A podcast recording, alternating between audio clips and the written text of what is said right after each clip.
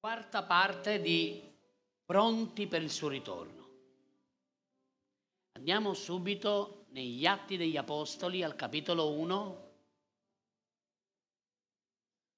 dal verso 9. Domenica scorsa so che avete ricevuto la terza parte di questo argomento. Adesso stiamo andando avanti, ma abbiamo tantissime cose da imparare e con la grazia di Dio riusciremo non soltanto a impararle, ma a viverle. Amen. Mi sentite bene? C'è un problema nell'audio? Mi sento un po' elettrizzato. Allora, Atti 1.9 dice, dette queste cose, mentre essi guardavano, fu elevato e una nuvola, accogliendolo, lo sottrasse ai loro sguardi. E come essi avevano gli occhi fissi al cielo mentre egli se ne andava, due uomini in vesti bianche si presentarono a loro e dissero, uomini di Galilea, perché state a guardare verso il cielo?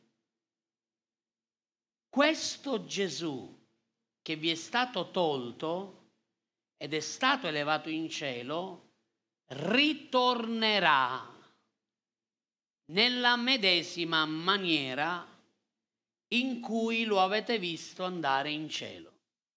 Ah, il Signore ci ha liberato. Ancora un po' di tempo e non avremo più il catamarano. Già solo solo picchissimo c'è da glorificare il nome del Signore. Allora, la prima cosa che vediamo da questa scrittura è che dice la scrittura Gesù fu elevato in alto. Mentre Gesù stava benedicendo i suoi discepoli, mentre stava parlando e insegnando loro, venne il momento che doveva andare in gloria. Questo significa che ci sono dei tempi da parte di Dio. E tutto deve muoversi e deve essere sincronizzato nell'orologio di Dio. Mentre Gesù ancora stava parlando, il tempo, dopo la sua resurrezione, di stare ancora qui sulla terra, di apparire in diversi luoghi, di presentarsi in diverse in diverse circostanze, era finito, adesso Gesù doveva salire in gloria. Così una nuvola arriva, gli angeli arrivano e mentre lui sta insegnando e sta benedicendo i discepoli, non è che scomparse subito all'istante, boom, e non, non, non l'ho visto più.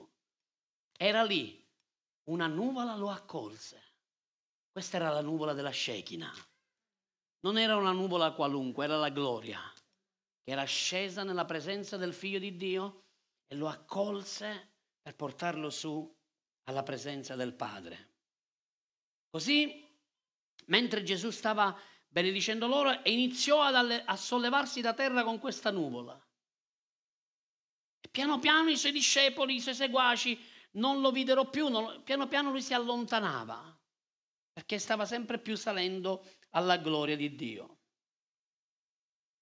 Così i discepoli sicuramente si ricordarono quello che era scritto in Giovanni, che è scritto in Giovanni 16, verso 7, quando dice, è meglio per voi che io me ne vada. È a vostro vantaggio.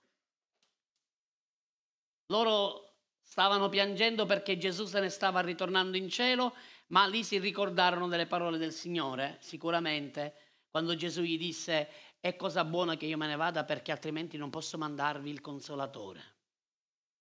E voi avete bisogno del consolatore, dello Spirito Santo, perché altrimenti non potete essere miei testimoni. Ma aspettatelo in Gerusalemme e così la potenza di Dio vi rivestirà quando lui scenderà.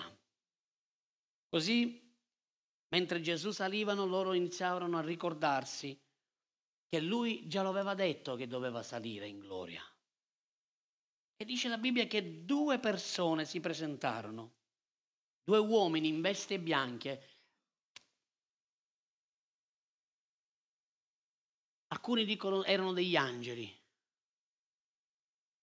Gli angeli presero forma umana, ma altri studiosi dicono che potrebbero essere anche Mosè ed Elia, quelli che sono apparsi nel monte della trasfigurazione.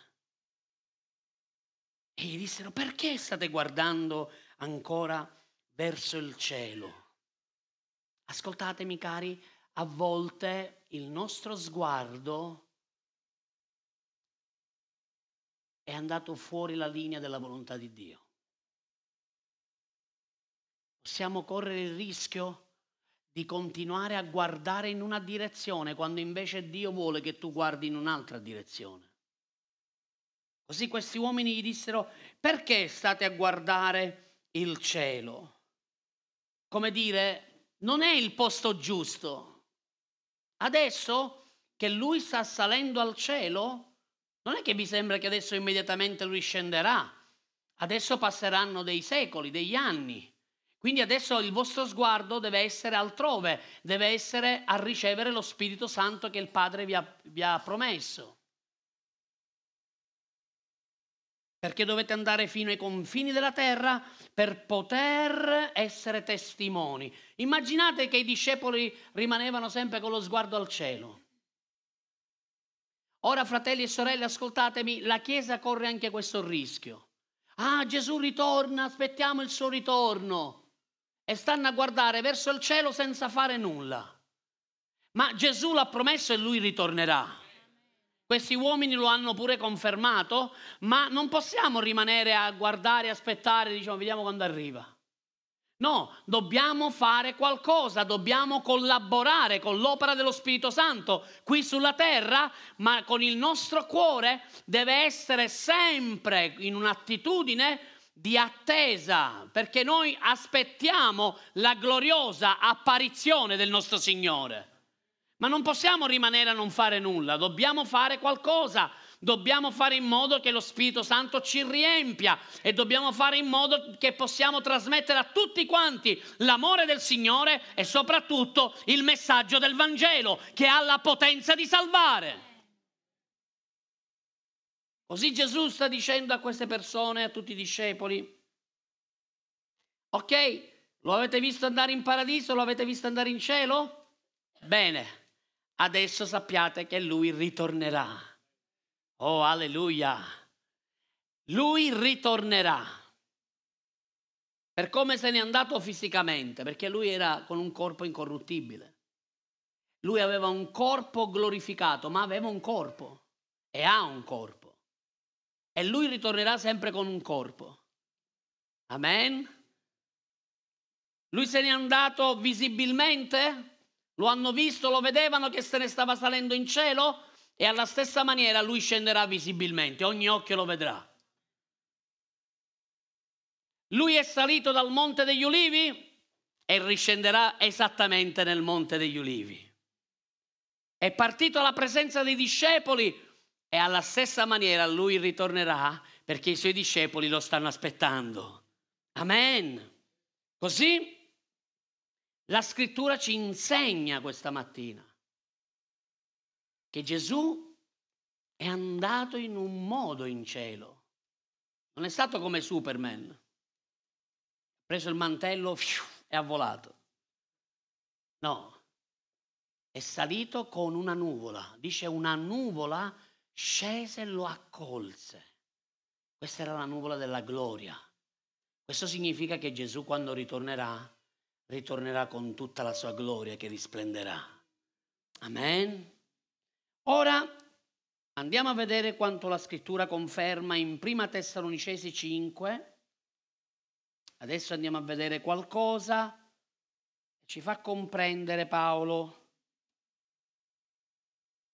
Prima Tessalonicesi 5 dal verso 1 dice Ora, quanto ai tempi e alle stagioni, fratelli, non avete bisogno che ve ne scriva, poiché voi stessi sapete molto bene che il giorno del Signore verrà come un ladro di notte. Quando infatti diranno pace e sicurezza, allora avverrà una rovina e cadrà loro addosso come le doglie di parto della donna incinta e non scamperanno affatto. Ma voi, fratelli, non siete nelle tenebre, così che quel giorno vi sorprenda come un ladro. Voi tutti siete figli della luce e i figli del giorno. Noi non siamo della notte né delle tenebre, perciò non dormiamo come gli altri, ma vegliamo e siamo sobri.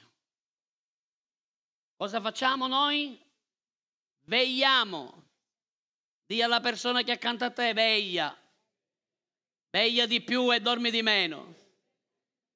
Diglielo, un dormire assai.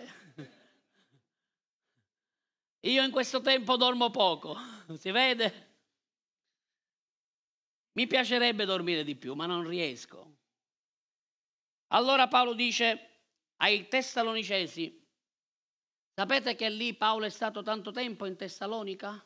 Quanti anni è stato in Tessalonica? No. Tre settimane. E ha piantato una chiesa. E in tre settimane gli ha fatto un ritiro spirituale e gli ha insegnato tutte le parole profetiche che Gesù gli aveva dato.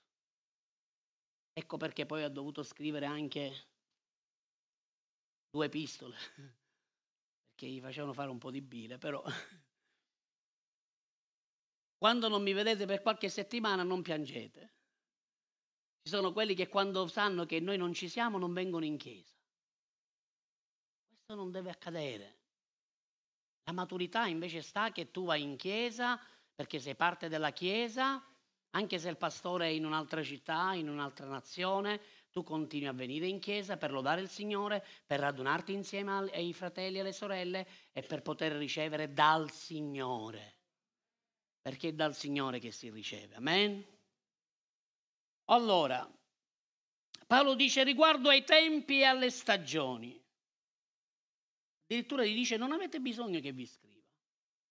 E non voglio prolungarmi in tutto quello che riguarda il tempo e la stagione. Cioè, vi ho istruiti sul ritorno di Gesù, vi ho anche detto che non c'è un giorno preciso perché Gesù lo ha, lo ha insegnato, che soltanto il Padre sa appunto qual è il giorno, l'ora esatta, ma voglio invece sensibilizzarvi a stare attenti come farsi trovare nel giorno del Signore. Mi piace perché Paolo usa il giorno del Signore. Qual è il giorno del Signore? Sono tutti i giorni. Tutti i giorni sono i suoi. Ma ci sarà un giorno dove lui ritornerà. Ora ci sono i giorni degli uomini e ci sono i giorni del Signore. Sono due cose diverse. Ma se gli uomini vivono i propri giorni nel Signore, allora stanno realizzando i giorni del Signore nella terra, sulla terra. Allora Paolo dice, io vi ho insegnato su questo, vi ho dato anche parole specifiche su queste e bisogna discernere i tempi. I tempi rappresentano quanto periodo più o meno lungo. Invece la, la stagione richiama alle caratteristiche del tempo che si sta vivendo. Quindi il tempo è quanto dura, quant'è, quanto ancora dobbiamo aspettare. Ma poi la stagione ti dice come sarà caratterizzata quel tempo. Così Gesù lo ha insegnato questo. Lui ha insegnato che negli ultimi tempi ci saranno catastrofi, terremoti, guerre. Si sentirà par- parlare di pace, ma pace non ce ne sarà. Faranno guerra contro guerra, popolo contro popolo, nazione contro nazione. Anche il clima, il tempo non sarà più come prima. Ci saranno anche dei cambiamenti atmosferici. È quello che stiamo iniziando a vivere. Mai si sono visti tutti questi allagamenti, dei tornadi, dei cicloni, incredibili, anche in Italia sono stati visti. Questo ci sta facendo comprendere che attraverso la natura Dio sta dicendo preparatevi, io sto per ritornare. Così il giorno del Signore, disse Paolo, viene come un ladro di notte. Perché come un ladro di notte? E per chi? La prima cosa che dobbiamo imparare è come un ladro di notte, cioè a sorpresa. Tu non puoi sapere l'ora esatta, ma puoi comprendere dalla stagione che stiamo vivendo che l'ora si sta avvicinando. Fratelli e sorelle, credetemi, in tutto il mondo si sta insegnando sul ritorno di Gesù. Se c'è qualcosa che io sto vedendo in tante nazioni, in quasi tutti i continenti, si sta parlando del secondo glorioso di Gesù. Cosa vuole dire lo Spirito? Lo Spirito vuole dire preparatevi perché Gesù sta ritornando. Così il come è come il ladro di notte, a sorpresa. Come dire, non è che sai, non è che il ladro ti manda un messaggio su WhatsApp, ti dice vedi che stasera passo da casa tua, Fammi se è il caso trovare pure la porta aperta, così non la scasso. Non te lo manda il messaggio, quello arriva e cerca di rubare dove può rubare. Ma se tu vegli, ed qui, se stai vegliando, allora il diavolo non può entrare. Se tu vegli, il ladro non entra. Dove entra il ladro? Dove può entrare? Quando tutti dormono, c'è qualcuno che è mai ruspiglialo. Sveglialo. Perché altrimenti il ladro arriva. Ma se sei sveglio, ti rendi conto che sta arrivando il Messia. Non sarai impreparato, sarai preparato per il suo ritorno. E non dirai, oh, ma io non lo sapevo, oh, ma io non me l'aspettavo, oh, ma mi sembrava che arrivavi nel 2050, 2000 e, e, giusto, 2050. E Gesù dice, ma chi te l'ha detto? Nessuno sa il giorno preciso. Ecco perché dobbiamo vegliare. È importante, adesso poi ci arriviamo anche a questo. Così il giorno del Signore è il giorno dove Lui manifesterà il suo giudizio dove la terra tremerà, dove le tenebre, tenebre tremeranno, dove non ci sarà scampo. Quando lui ritornerà, tutte le persone impreparate o tutte quelle persone che hanno ignorato che Gesù era venuto e che Gesù ritornerà, saranno colti a sorpresa e sarà terribile, cari. Perché quando Gesù ritornerà, non ritornerà più per essere un agnello, ritornerà per essere il giudice, per essere il re dei re. Così, anche se quel giorno è sconosciuto, non è sconosciuto a noi, perché sappiamo che sta per arrivare. Anche se non ne siamo a conoscenza dell'ora esatta, siamo a conoscenza che sta per arrivare. Così, nell'agenda di Dio e nei tempi finali dell'agenda di Dio, già c'è una data, un orario ben preciso, per come c'è stato un orario e una data ben precisa quando gli angeli e la nuvola hanno accolto il Signore per portarlo in gloria. Alla stessa maniera c'è un orario, una data già stabilita nel calendario di Dio degli ultimi tempi dove il Signore scenderà dal suo trono, si metterà sul suo cavallo bianco e scenderà insieme alle miriadi di miriadi di angeli. Amen. Ora, Dio vuole che il suo popolo sia preparato per il giorno inaspettato. È inaspettato, ma noi dobbiamo essere preparati. Non sappiamo precisamente quando verrà, ma dobbiamo essere pronti per quando verrà. Così Paolo dice quelli che dormono sono quelli di fuori. Chi vive nelle tenebre, chi vive al buio dorme, ma chi vive nella luce è sempre sveglio. E noi siamo figli di luce, dice Paolo. Non possiamo più camminare come figli delle tenebre. Non siamo più nelle tenebre. Dio ci ha presi e ci ha trasportati nel regno del suo amato figlio, in un regno di luce. E perché siamo nella luce, noi siamo svegli. Svegli, ma dobbiamo essere vigilanti, pronti. Perché adesso vi dico una cosa. Da che cosa è caratterizzata l'ultima stagione finale? Ci sono alcune caratteristiche che riguardano la stagione finale, non vi insegnerò su tutto questo, ma vi do una chicca.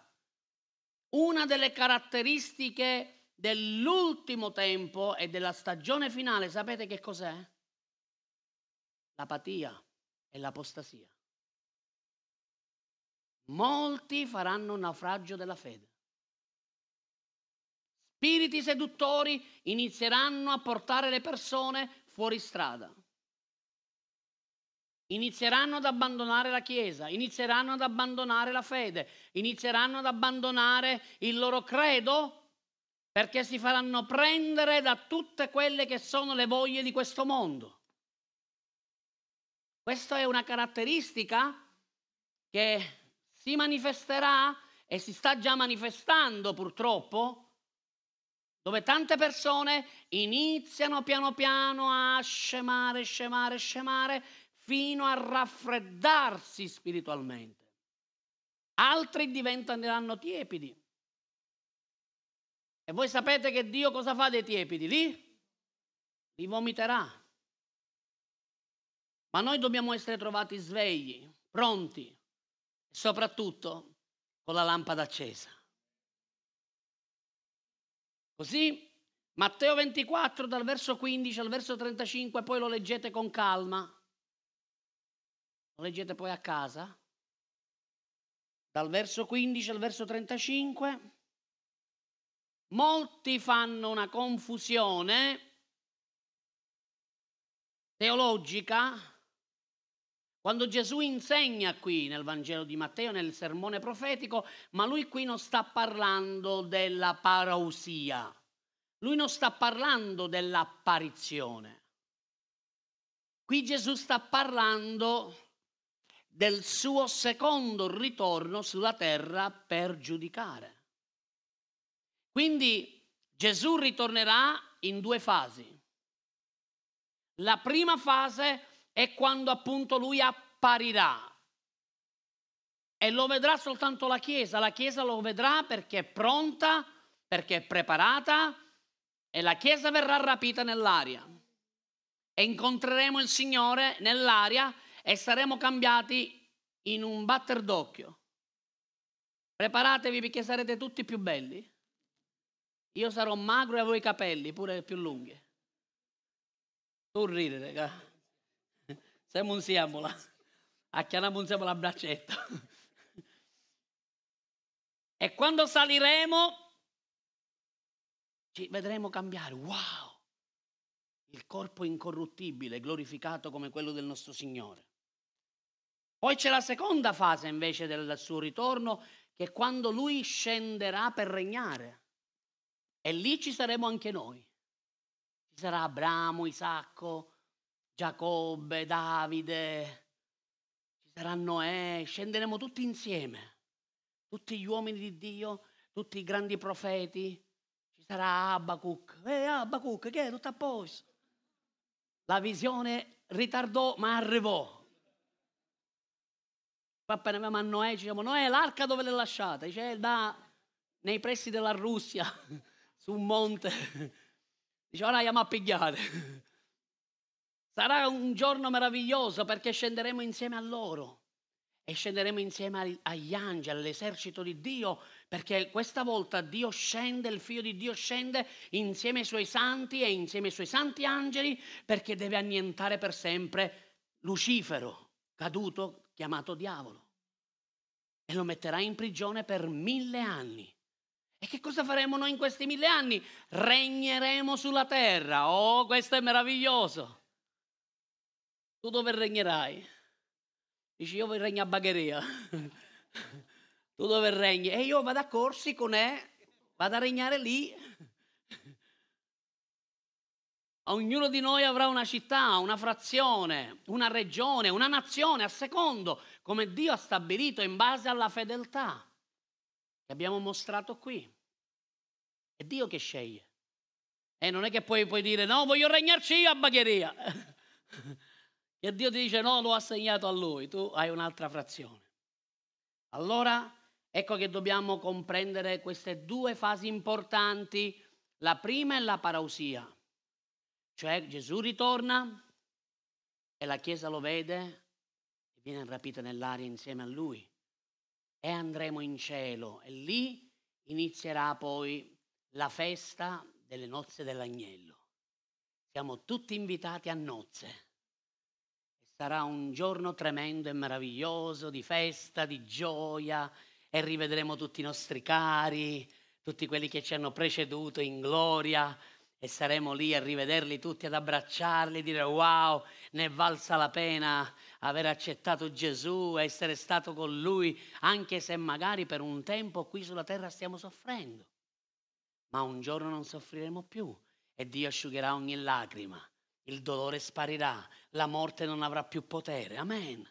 Perché? Perché saremo con Lui per l'eternità. Che meraviglia. Questo è straordinario. Ragazzi, voglio dirvi una cosa, il nostro finale è gioioso. Anche se in questo momento piangi, non ti preoccupare, il tuo finale sarà meraviglioso, perché sarai insieme a Lui e regnerai per sempre. Amen. Così c'è un'ora inaspettata che è la parousia, ma poi dopo le nozze dell'agnello Gesù riscenderà, il re dei re scenderà sulla terra insieme a noi e lì regneremo insieme a lui. Quale onore!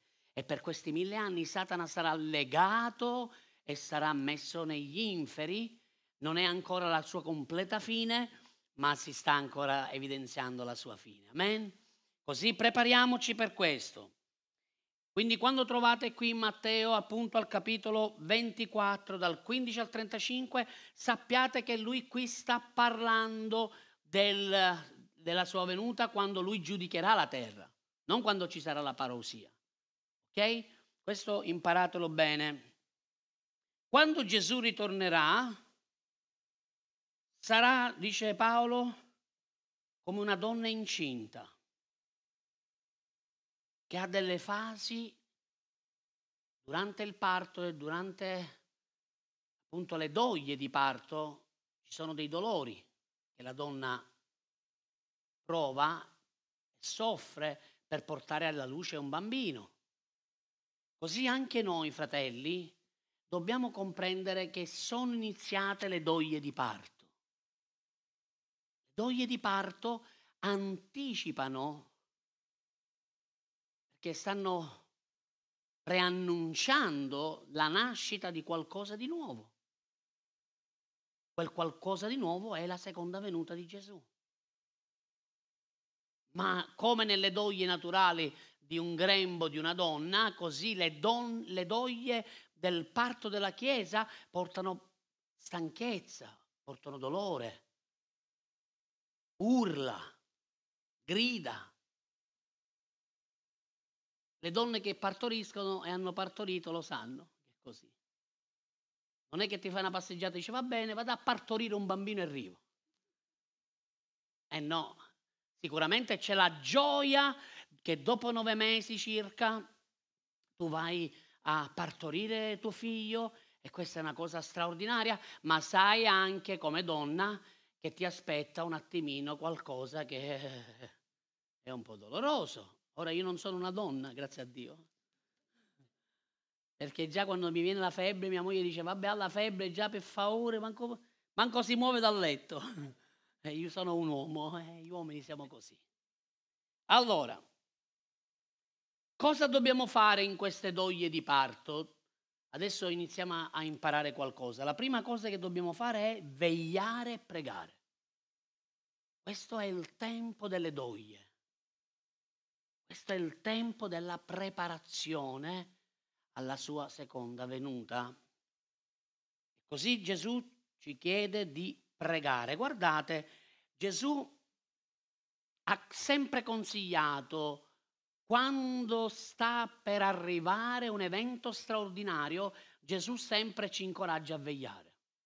Guardate in Matteo 26, dal verso 38, prima della crocifissione, Gesù era nel Getsemani e lui dichiara ai suoi che erano andati con lui e ha detto l'anima mia è profondamente triste fino alla morte, restate qui e vegliate con me stava avvicinando un momento incredibile.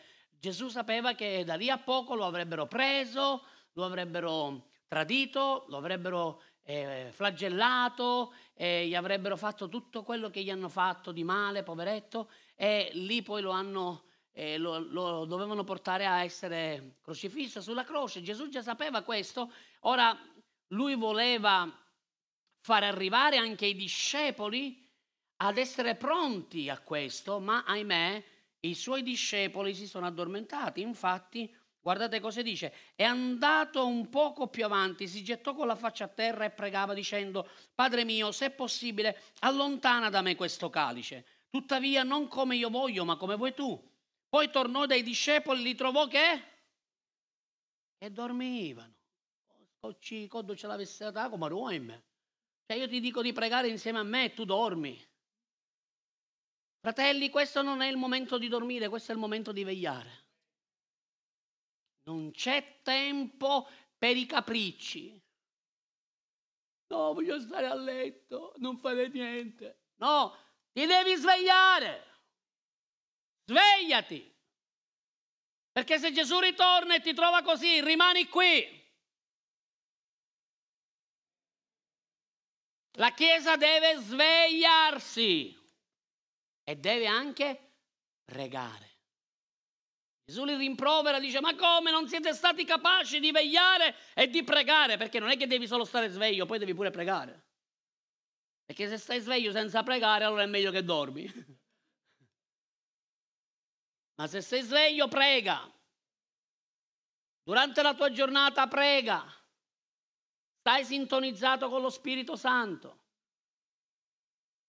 A volte lascia da fare delle cose per stare con lui e pregare, stare insieme a lui. Ma devi pregare perché i tempi sono difficili.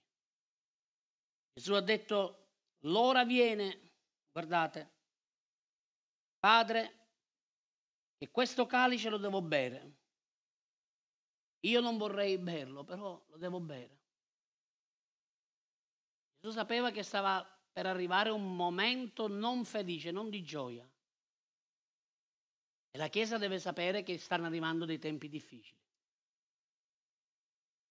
La Chiesa deve sapere che i tempi sono malvagi. La Chiesa deve sapere che i tempi che si stanno preparando da qui a venire, il peccato aumenterà. L'iniquità aumenterà il bene sarà cambiato in male e il male sarà cambiato in bene. Molti diranno, vabbè, ma che ci fa? Siamo nel 2022, 2023, 2024, 2025. Ascoltatemi, non possiamo permetterci di sottovalutare quello che sta per avvenire perché Satana cercherà in tutte le maniere di influenzare le persone e portarle all'inferno. E la Chiesa deve stare attenta perché dice il Signore in Matteo, dice perché l'iniquità sarà aumentata, l'amore dei molti si raffredderà. L'iniquità moltiplicherà. Moltiplicare non è sommare. La moltiplicazione significa che ci sarà un'abbondanza di peccato cercherà il peccato anche di coinvolgere anche i santi, gli eletti. Noi dobbiamo stare svegli e dobbiamo stare a pregare. Non possiamo vincere la tentazione senza preghiera. Avete visto che le tentazioni sono aumentate? Avete visto quello che c'è per strada? Cammini e vedi due uomini a braccetto con la mano che si baciano, due donne che si baciano così, due innamorate. Cari, ormai quello che era nascosto adesso è palese, è alla luce. Il peccato non è solo quello però, ci sono peccati anche che sono nel cuore, che sono nascosti ma poi arrivano alla luce. Questione di tempo. Ci sono cose nascoste che ci vuole ancora un po' e poi arrivano alla luce. E tu dici, ma tu lo sapevi? Eh, caro mio. Ma tu non l'hai detto? Eh, ma eh, non possiamo dire tutto. Posso dirvi quello che devo dirvi da parte del Signore. Così ancora Gesù incoraggiò i suoi a vegliare. Guardate, Luca 21, 34. Fate attenzione ai vostri cuori. A cosa dobbiamo fare attenzione? Che non siano aggravati da gozzovie e da ubriachezze, dalle preoccupazioni di questa vita, dillo di questa vita. Di quale vita? Perché dice di questa vita? Perché avremo un'altra vita. Qual è la prospettiva che tu hai? È la prospettiva che tu hai di questa vita o hai la prospettiva della vita futura con Gesù eterna? Perché in base a quale sarà la tua prospettiva tu ti spenderai per quello. Poi dice ancora, perché quel giorno vi piombi addosso all'improvviso, perché verrà come un laccio su tutti quelli che abitano sulla faccia della terra, ognuno dica sulla faccia della terra. Dov'è che arriverà sulla faccia? Sapete che significa questo? Che nel cielo non ci saranno queste cose. Ma sulla terra accadranno, piomberà loro addosso come un laccio. Come? Inaspettato. Tu dici, wow, ma cosa sta succedendo? Non me l'aspettavo mica. Ma arriva, avviene. E poi dice ancora, Verso 36. Vegliate dunque, pregando solo la domenica. Dice così? Pregate solo il sabato alla riunione dei giovani. Come dice? Pregando in ogni... Quando devi pregare? In ogni tempo. Dì alla persona che accanto a te, questo è il tempo di pregare. Molti pregano solo quando hanno bisogno. Molti si presentano davanti a Dio quando hanno bisogno. E fanno finta di niente. Dicono, ah Signore, che è tutto a posto? Sono tuo figlio, ricordatelo. Ho le promesse. 7874 il pastore l'ha detto, eh? Cioè, No, dobbiamo pregare in ogni tempo. Sia quando le cose vanno bene, sia quando le cose non vanno bene. Sia quando tutto procede come tu vuoi, sia quando invece trovi qualche ostacolo. Perché pregare è il respiro di ogni nato di nuovo. Non puoi stare senza respirare. Forse puoi stare pochi secondi senza respirare. Poi hai bisogno di respirare. Quando tu respiri, stai bene. Ah.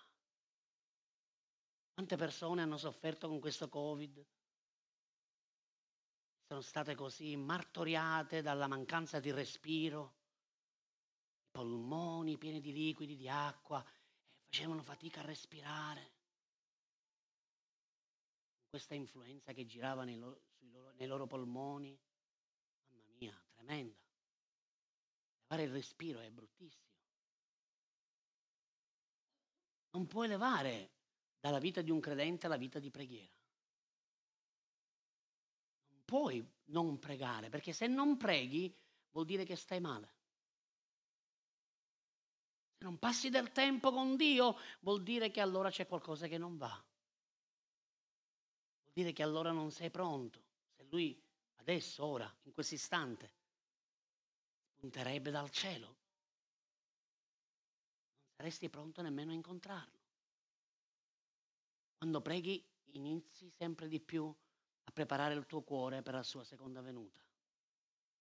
Vegliate, pregando in ogni tempo affinché siate ritenuti degni, guardate.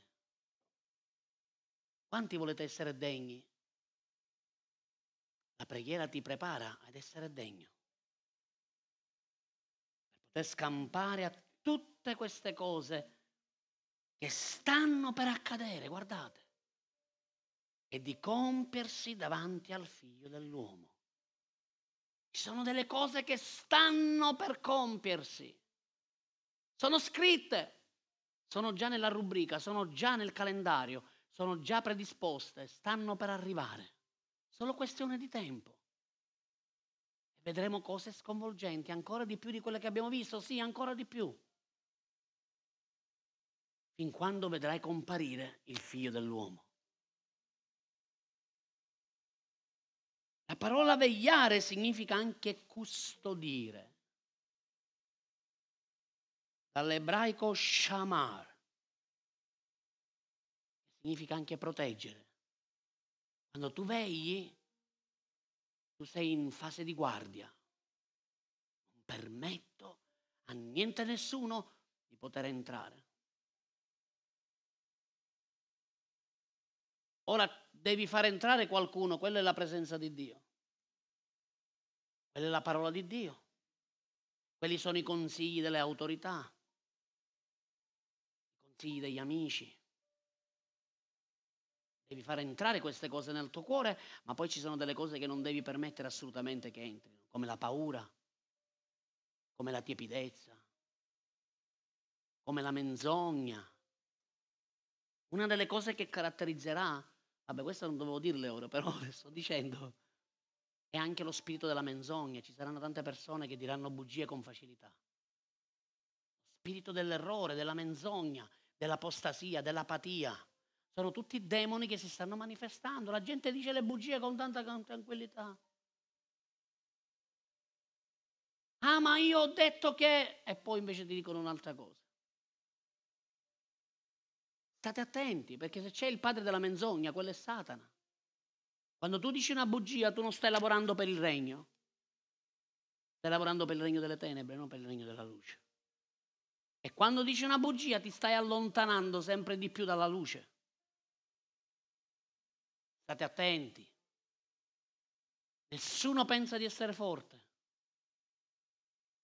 Perché quelli che sono caduti erano uomini forti, dice la scrittura di quelli che sono caduti erano uomini forti, non erano uomini da niente, erano uomini forti. E poi si sono ritrovati a terra, caduti nel fango. Erano forti, loro, se parlavi con loro, loro non potevano mai cadere, mai inciampare. Non andavano all'idea che qualcosa potesse capitare a loro, invece dove sono? Sono caduti. Stessa parola che Dio ha usato quando cacciò l'uomo dal giardino dell'Eden. Genesi 3:24 dice, così egli scacciò l'uomo e lo pose ad est del giardino di Eden e i cherubini erano lì che ruotavano tutto attorno una spada fiammeggiante, con una spada fiammeggiante per custodire l'albero della vita. Questa parola custodire, la via dell'albero della vita, è la parola shamar, che significa proteggere, vegliare, fare la guardia prestare attenzione. Questo è quello che Gesù ti chiede oggi, devi fare attenzione. Attenzione a ciò che ascolti, attenzione con chi stai, attenzione a quello che odi. Quando una persona inizia a parlare male di qualcun altro, fallo stare zitto. Non ascoltare, non permettere che mettono l'immondizia nel tuo cuore. Tutte le persone che parlano male è perché stanno male Persone che sono amareggiate parlano di amarezza. Una persona che sta bene non parla amareggiata, perché sta bene. Allora siate saggi in questo, discernete, anche se sono persone care che noi amiamo, vogliamo bene, però non permettiamo a nessuno di sporcare il nostro cuore, perché il nostro cuore deve essere custodito, deve essere pronto per poter ricevere e vedere il giorno del Signore. Gesù ha detto non fate riempire il vostro cuore di gozzoviglie, di cose, di preoccupazioni, di cose di questa vita. Satana cercherà di entrare. Preoccupazioni, ansie, State attenti, custodite, chiamate se è il caso anche dei cherubini che vi aiutano a protezione. Io sempre, ogni giorno, metto protezione sulla mia casa, sulla mia famiglia e sulla mia famiglia spirituale, le chiese che Dio mi ha donato. E dico, Signore, protezione. I tuoi angeli, i tuoi cherubini, con le spade fiammeggianti, proteggono la tua chiesa. E nessuna cosa immonda deve entrare nella tua chiesa. Piuttosto la gente deve andare via se non decide di purificarsi. Chi vuole purificarsi continua a rimanere, chi non si purifica va via, non può resistere. Perché o stai dalla parte della verità o stai dalla parte della bugia. E questa è un'altra caratteristica. O la luce o le tenebre. E la Bibbia dice hanno amato di più le tenebre che la luce. Tante persone continuano ad amare le loro fisime, le loro ragioni. Oh, ma io ho ragione. ma cosa importa avere ragione o non ragione? Se poi cammini nell'astio, nell'amarezza, nel risentimento. Cosa vale avere ragione e poi soffrire e stare male? Allora meglio non avere ragione però stare bene. E poi ricordatevi che anche quando avete ragione, esiste una parola che dal greco è perdono. Camminiamo nell'amore, camminiamo nel perdono. Luca 12, 38, 39, ancora, stiamo concludendo, aspetta un attimo, eh? non abbiamo finito, perché questo lo devo dire tutto, perché altrimenti poi domenica prossima... Allora, se giungerà la seconda o la terza vigilia, li troverà così beati loro. Oh Signore. Sapete che Gesù sta facendo il tifo per voi? Sapete che Gesù è lì nel cielo che dice dai, forza, fatevi trovare pronti, fatevi trovare che siete svegli, non fatevi cogliere dal laccio, dal peccato. Non permettete al peccato di entrare perché così se arriverà e arriverò al momento giusto, sarete con me nelle abitudini. Sarete così tanto benedetti che gli altri vi invidieranno.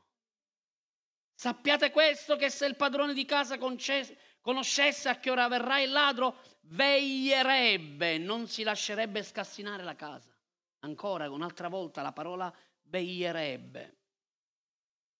Gesù verrà, lui non è il ladro, verrà come un ladro, ma non è il ladro. Ascoltatemi, il fatto di sapere che Gesù verrà come un ladro non significa che non abbiamo ricevuto parole da parte di Dio per rivelare misteri che sono dietro la seconda venuta. Perché molti pensano che siccome verrà come un ladro allora non se ne sa niente. No, non è così, questa è una bugia. Perché oggi lo Spirito Santo sta portando abbondanza di conoscenza. Perché negli ultimi tempi una delle caratteristiche dell'ultima stagione questa è una cosa bella, la conoscenza aumenterà, la rivelazione crescerà. Per chi ha fame di conoscere, non per gonfiare, ma per edificare. E ora guardate l'Apostolo Pietro come conclude, questo è glorioso. Prima Pietro 4,7 dice, ora la fine di tutte le cose è vicina. La fine di tutte le cose è vicina, non è lontana. Molti dicono, eh, chissà quando verrà. No, cari, non ignoriamo questa parola, è vicina. Siate dunque sobri e vigilanti per dedicarvi ancora, guardate lui cosa dice, lui lo sapeva quello che stava scrivendo, che lui è stato uno di quelli che ha tradito Gesù, lui era uno di quelli che si sentiva forte, Ah, gli altri se ne andranno e non ti seguiranno, ma io ti seguirò fino alla fine. E invece si dice in inglese attumuleo paro paro. Attumuleo, voce del verbo attumuleare. Praticamente è caduto, è inciampato. Lui che diceva io ti seguirò, Signore, quando gli altri ti lasceranno, io ti seguirò. Lui è stato il primo a tradirlo, a rinnegarlo. Per ben tre volte. E ora qui troviamo un Pietro maturo, un Pietro che ha fatto esperienza e dice siate sobri. Dice, state attenti, non cercate di vantarvi di, di essere come i pavoni. State tranquilli, sobri e siate vigilanti, dedicandovi alla preghiera. Guardate, avendo prima di tutto un intenso amore gli uni per gli altri. Oh, che meraviglia! Quando una persona sta bene, ama gli altri. Quando una persona sta male, è amareggiata con tutti, ce l'avevo con tutti. Persone che ce l'hanno con tutti è perché in realtà stanno male e non riescono ad amare perché? Perché nel loro cuore non stanno bene. E ne hanno per tutti, per tutti. Quello non serve, quello è così, quello è così, quello è così, quell'altro è così, quell'altro è così. L'unico perfetto o l'unica perfetta è lei o lui. Poi si guarda allo specchio e si litiga pure da solo. Dice, manco tu si ebbe. Nemmeno tu servi, non sei nemmeno buono tu. Ma come? Poco fa pensavi che eri il migliore. Perché non stanno in pace, non hanno pace. Ma noi dobbiamo crescere nell'amore, camminiamo nell'amore. Nell'amore di Dio, amiamoci gli uni gli altri. È semplice. Non è difficile amarsi. Basta essere disponibili allo Spirito Santo. E poi dice, perché l'amore coprirà una moltitudine di peccati. Che meraviglia! Quando tu ami gli altri, tu stai permettendo al sangue di Gesù di scorrere nella vita di qualche altro. E il suo sangue sta purificando non solo i tuoi peccati, ma anche i peccati degli altri. Così siate ospitali, no all'ospedale. Siate ospitali, cioè aprite le porte della vostra casa. Avete una casa qui, grazie a Dio? Sì o no? Quanti hanno una casa? Vivete in una casa o vivete pessata? Cioè, non lo so. Perché già stiamo facendo qualcosa anche per i senza tetto. Anzi, a proposito, se avete delle coperte, dei maglioni, dei vestiti che non utilizzate o che volete anche dare, martedì portateli per favore. Portate dei sacchi, lavateli, improfumateli. Anche delle calze. Sapete, ieri passeggiavo per Milano, ho visto un uomo con due coperte di sopra, ma senza calze. Col freddo che c'era. Ho detto a mia moglie, piglia tutti i quasetti che hai origine che ce la puoi dare. Tutte le calze che ho gliele voglio portare. Perché? Perché cioè, è impossibile che un uomo si riduca così. Questa è l'opera di Satana che distrugge la vita delle persone, soffrono. Siate ospitali, aprite le vostre case. E siano più o meno grandi, non importa. È il Signore che ce lo dice. La gente vede l'amore dei suoi discepoli. Da questo vi riconosceranno. Non da quanti miracoli fai, non da quante cose belle tu sai dire, ma dall'amore. Siate ospitali gli uni verso gli altri e poi aggiunge senza mormorare che ci sono quelli che ospitano e poi però se lamentano. E quindi io faccio, ti invito a casa mia, appena vieni a casa mia, dormi a casa mia, dice però... Ii. Ma come? Se hai appena ospitato qualcuno e poi ti lamenti. Non ti lamentare quando fai qualcosa per i santi, gioisci, rallegrati perché lo stai facendo per Gesù.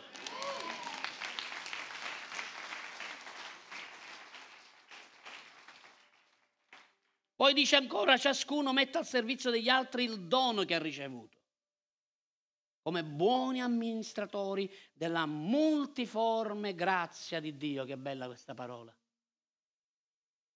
Piena di colori. La parola esatta dal greco significa piena di colori, come l'arcobaleno.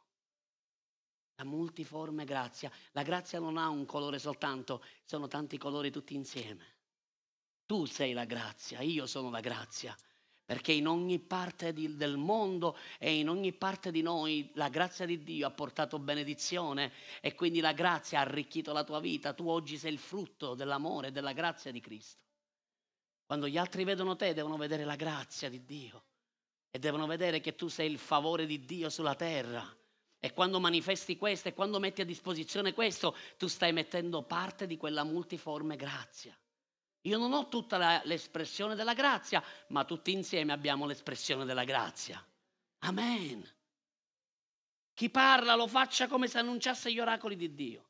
Chi fa un servizio lo faccia nella forza che gli è fornita da Dio, affinché ogni cosa sia glorificato Dio per mezzo di Gesù Cristo, a cui appartiene la gloria e il dominio per i secoli dei secoli. Amen. Oh, alleluia. Uomini Galilei, perché state guardando al cielo? Fratelli e sorelle, non lasciatevi disorientare.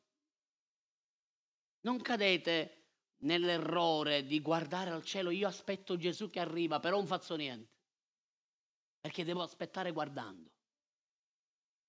No, qui Pietro ci sta dando dei consigli straordinari e ci sta dicendo, vero è che la fine di tutte le cose è vicina. Prepariamoci perché le cose purtroppo andranno di male in peggio. Ma noi siamo nel favore di Dio. I cristiani sanno che Gesù ritorna e sanno anche che tutti gli eventi profetici si compiranno. Ma questo deve spingerli non a rassegnarsi o a chiudersi o a non fare nulla o a fare di testa propria, ma proprio perché i tempi sono difficili, proprio perché la fine di tutti i tempi è vicina, noi dobbiamo ancora di più applicarci alla preghiera. Ragazzi, la preghiera è qualcosa che collega il cielo e la terra. Proprio in questi tempi della fine devi stare connesso con, con più del cielo e meno della terra connettiti col cielo, perché lì le cose che vivrai qui non accadranno. Così siate seri, sobri. Quando pregate fate una preghiera seria, non fate la preghiera del, come un fratello mi ha detto, dice pastore io prego tre volte al giorno. Gloria a Dio. Sì, prego per la colazione perché benedico i cibi.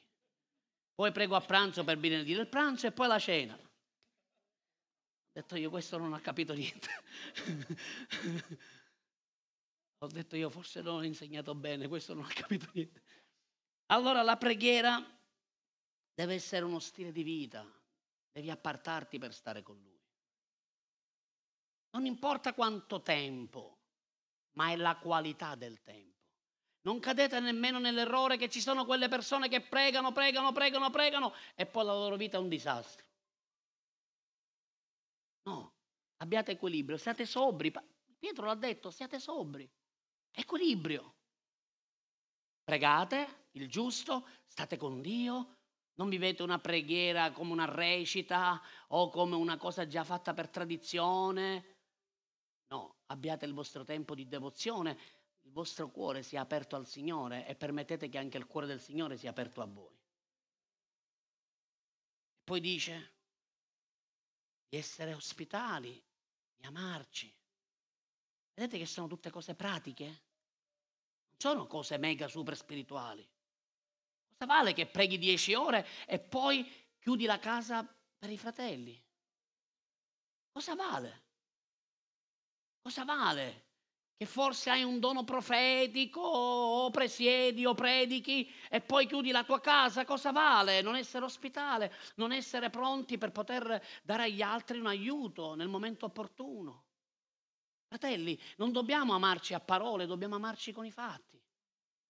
Dio ci sta chiedendo di fare dei fatti. Non siate come i Super Santos. Quando ero bambino c'era un pallone che si chiama Super Santos.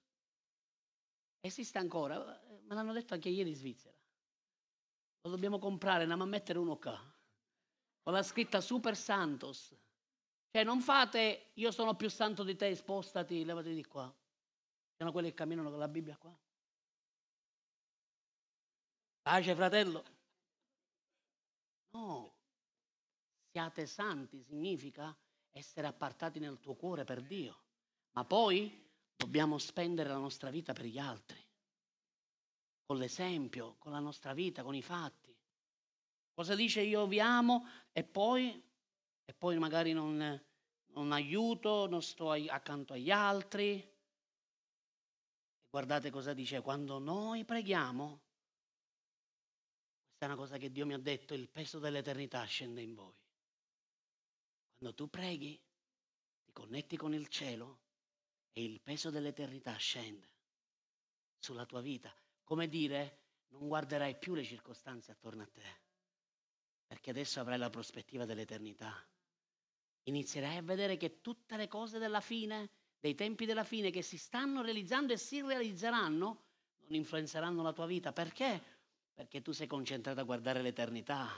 Non sei concentrato a fare una casa più bella o un lavoro più bello o a guadagnare più soldi o a fare questo o a fare quell'altro. Perché? Perché la tua prospettiva è l'eternità. Dio sta ritornando, il figlio di Dio sta per arrivare e noi non possiamo farci trovare impreparati Dobbiamo essere pronti, dobbiamo lavorare nel suo regno, la messa è grande, gli operai sono pochi, io sto pregando che Dio spinga operai, c'è bisogno fratelli, c'è bisogno di persone che vogliono donarsi, che vogliono spendersi, che non prendono la loro vita e guardano indietro come la moglie di Lot e che nemmeno prendono loro, la loro vita e la mettono ad un angolino, no, abbiamo bisogno di tutti voi perché l'opera è grande, Dio vuole salvare più anime possibile, glielo permetteremo noi? Permettiamo allo Spirito Santo di arrivare in questa città? Permettiamo allo Spirito Santo di toccare i cuori delle famiglie, dei giovani, delle persone che forse oggi ci sono e domani non si sa? Possiamo noi essere la luce di questa città? Sì o no? Dobbiamo donarci, come Gesù disse, non la mia, ma la tua volontà, Signore. Fratelli, i tempi sono duri, malvagi. Soffrirai per un tempo, ma credimi, sarà per un piccolo tempo. Meglio soffrire per un piccolo tempo, ma essere partecipi della gloria di Dio. Che invece lasciare la sofferenza, fare quello che si vuole e poi non erediti la vita eterna, erediti la gloria di Dio quando Gesù apparirà, sarà una sorpresa o ti troverà che stai vegliando e lavorando per Lui? E sarai così con Lui beato.